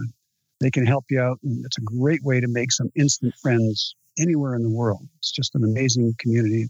Uh, I'm constantly seeing emails from people that just made a new best buddy, how wonderful people were, how helpful they were. They couldn't do enough for me, stuff like that. Um, so check out the community. And of course, we talked last time about destinations. Get your favorite local destination in there so that everybody else in the world can find out all these cool hidden motorcycle special places. Check it out, horizonsunlimited.com slash destinations the uh, community thing that's that's almost like a like a helpline for people who come back feeling depressed that's fantastic yeah do that it's perfect anyway what else do you have um, I was going to mention Graham Field has a new book out. Since Graham isn't with us at this point, um, he has a new book out. Check it out, grahamfield.com. Uh, gram, it's grahamfield.co.uk, isn't it? .co.uk. Mm, yes, That's right. grahamfield.co.uk. Okay. And um, Brian, what have you got? I've got a couple of things actually. Um, first of all, um, a thing called a crash card. Does anyone know what a crash card is? Yeah. Yeah, yeah, yeah. Well, we're trying to roll it out in Australia over here at the moment, and um, there's one um, area in um, uh, Hornsby up in New South Wales where the, the, local council have got it up and running, and um, we're trying to get it up and running here in Victoria and all over the place. So Aussies look out for that. It's um, it's a simple little card that's inserted inside your helmet with your details on it, and it's um, uh, a little reminder to um, uh, emergency service people that um, all your details are in there of your blood group, um, any allergies you've got, etc. And if you are unconscious on the side of the road um, and you can't talk to people for whatever reason, uh, all that information is available inside your helmet. There's a little dot that goes on the outside of your helmet. I think it's a great little idea. I'm not saying that everyone's going to crash, but it's just a simple um, little thing that um, can probably save a life. I was speaking to a paramedic the other day who said that um, of the, the fatalities on the road, uh, 25% could be saved by people knowing a little bit about first aid and how to treat people on the side of the road. You think of that. A quarter of the people could be saved if you rock up to the centre and you've got a little bit of first aid knowledge and you know how to do it. So that's another thing that we're looking at. Uh, Brian, some jackets have uh, a spot on their sleeve. A lot of jackets do, I guess, Yeah. a small zipper, Yeah. and they'll have the the international sign on, on stitched onto it to put that card into. Now, and I'm just wondering about the helmet thing because um, you know if there's a motorcycle accident, the last thing you want to do is remove somebody's helmet, in particular if you're not able to clear a spine, which many people aren't unless you're into advanced first aid. So you'd have to take the helmet off to get this card then. Yeah, you don't that's right, but it's- the helmet. It, it, it is designed for paramedics, uh, the ability paramedics to find out who's I got see. it. So just for the Yeah. paramedics to look at. Yeah, that's Okay. right. That's exactly right. And um, I've done a just a first aid course where they, you know, the only reason you take a helmet off if someone is having difficulty breathing, and if they're having difficulty breathing, you've got to know how to take the helmet off, and that's pulling the liner out, and you should know how to do that. And um, that's pretty easy actually if you know what you're doing. But um, the other little plug I've got is yesterday went out for, for lunch with uh, a couple of old mates and there was a guy there who has written some fantastic books on um, uh, particular breeds of motorcycles, and he goes in depth um, to such an extent that he's now uh, known as he's professionally sought after by by collectors around the world um, to authenticate vehicles, particularly motorcycles, but things like um, um, Ayrton Senna's race car and stuff like that. He's, he's got a client who flies him all over the world checking out uh, exotic machinery to make sure it's authentic. His name is Ian Falloon. Ian has written books on all sorts of motorcycles, uh, things like um, Ducatis in particular, Moto Guzzi's. I'm looking at um, my dining room table at the moment. I've got um, the BMW R90S book sitting on the table with um, a few bits and pieces. I see uh, a couple of mirrors and uh, a couple of engine insignias sitting on the table that I'm, I've got a source uh, to fix up my my uh, little classic R90S that I'm building. Um, but Ian's Ian's knowledge and his research in relation to anything to do with motorcycles is first class. He's so good. He's been over to um, the US uh, judging um, uh, the authenticity authentications of motorcycles and cars with Jay Leno. He's on that that committee when they do those things over in California. So Ian's a great guy. His books are available. They're not cheap, but by gee, they're full of um, anything and everything you'd want to know about your particular motorcycle. So if you can find him, look him up. Ian Falloon, F A L L O O N. Okay. one. And Shirley, what do you have? Um, what he said. Okay, that's times two. Do we repeat that or just Uh, I'll just Yeah, just play it. remember. just play it again? Yeah, just play it again. Just, Right. Michelle, what do you have?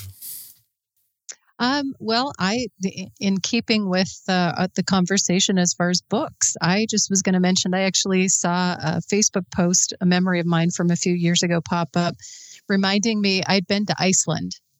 And they have a tradition that I read about when I was there, and I thought it was really neat. So I wanted to share it. Iceland has um, a kind of a, a gift giving or exchange uh, tradition that people on Christmas Eve exchange books. Um, so that's the present.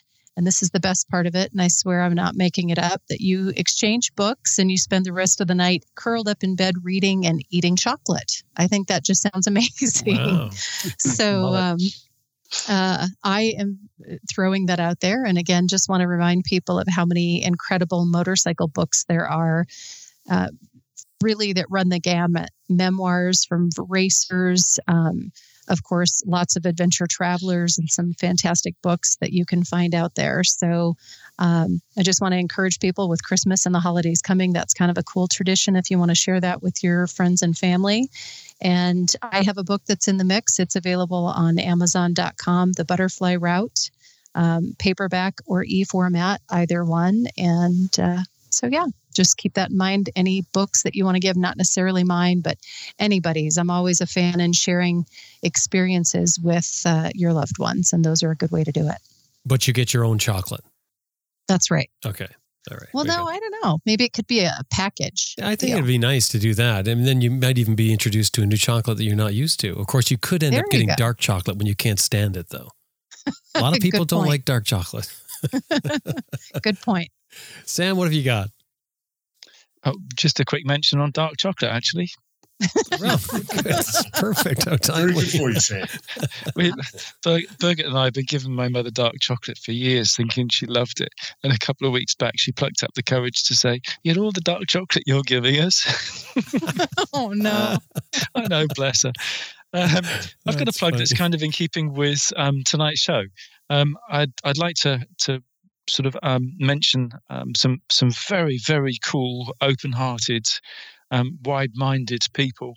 Um, these people are running an organisation in the UK called Mental Health Motorbike, and I'm going to ask um, Jim and Beth to put um, the link and graphic in the show notes, please. They started off, I think, because uh, COVID hit people so badly. People who were just used to being able to go out of their front door, climb on their bike, and um, figuratively let the hair um, wind through their hair and just go out and ride and do all of the things that we've been talking about tonight. And of course, it, um, people have just been um, so much more shut up. And people, you know, hardcore motorcyclists were really struggling with it. And um, just people who just ride every so often were suddenly finding, "But I can't. And it just sort of spread and people started um, these guys started this site up and it's an opportunity to talk to kindred spirits. Um, they've got qualified and trained counselors who are motorcyclists so they speak your language and they think your way too. So it's um, mental health motorbike. It is uk based but I have no doubt that there will be other similar organizations in other parts of the world. So the point is, if you're beginning to battle a bit or you have been battling, um, then go online, have a look and see what you can find. There will be people out there that can help you. Sam, just to be clear, is this only like for motorcycle related issues? It's that's all I've seen um, as the key sort of mixing point. But people tend to talk about other, you know other things that are going on in their lives as well as Okay. withdrawal from from motorbikes. So it's um, yeah, it's it's there for motorcyclists. Oh, great. Okay. All right. Well, that wraps things up. We're just in time. Thank you very much, everyone. That was fantastic. Cool. Thank we had fun as always. Yeah, for sure. Thanks, everybody. Thanks to the guys for sending in the questions. It's always nice when we get listeners' questions, isn't it? Yeah. They spark some great conversations, don't they? Mm-hmm. Well, that wraps things up for this month's ARR Raw. And thank you to my co host, uh, Sam Manicom. Starting with Sam Manicom, he lives in the UK. He's got four books and audiobooks that follow his eight year motorcycle journey around the world. His website, sam manicom.com. Shirley Hardy Rix and Brian Rix are from Australia. They also have published their own books on motorcycle travel. You can buy them wherever you get ebooks at their website, aussiesoverland.com.au. Michelle Lamphere is a moto traveler that also has a couple of great moto travel books The Butterfly Route and Tips for Traveling Overland in Latin America. Both of those titles available on Amazon. As well, she has a motel for us motorcyclists and anyone else called the Chalet Motel. You can find out more about that at chaletmotelcuster.com. And of course, Grant Johnson is from Horizons Unlimited, which is the hub, literally, for our adventure motorcycling community. Horizons Unlimited has tons of up to date travel information as well as a huge forum of dedicated travelers that connect you with other travelers. They also put on the hub meets around the world. You can see a worldwide list of hub meets at their website, horizonsunlimited.com. Special thanks to our producer, Elizabeth Martin. My name is Jim Martin. Thank you for listening. Join us again next time. Oh, and don't forget if you want to get uh, your question or a topic suggestion in here, drop by our website. You can also look at the show notes. I have some more information in here. You can make comments on the show notes. AdventureRiderRadio.com.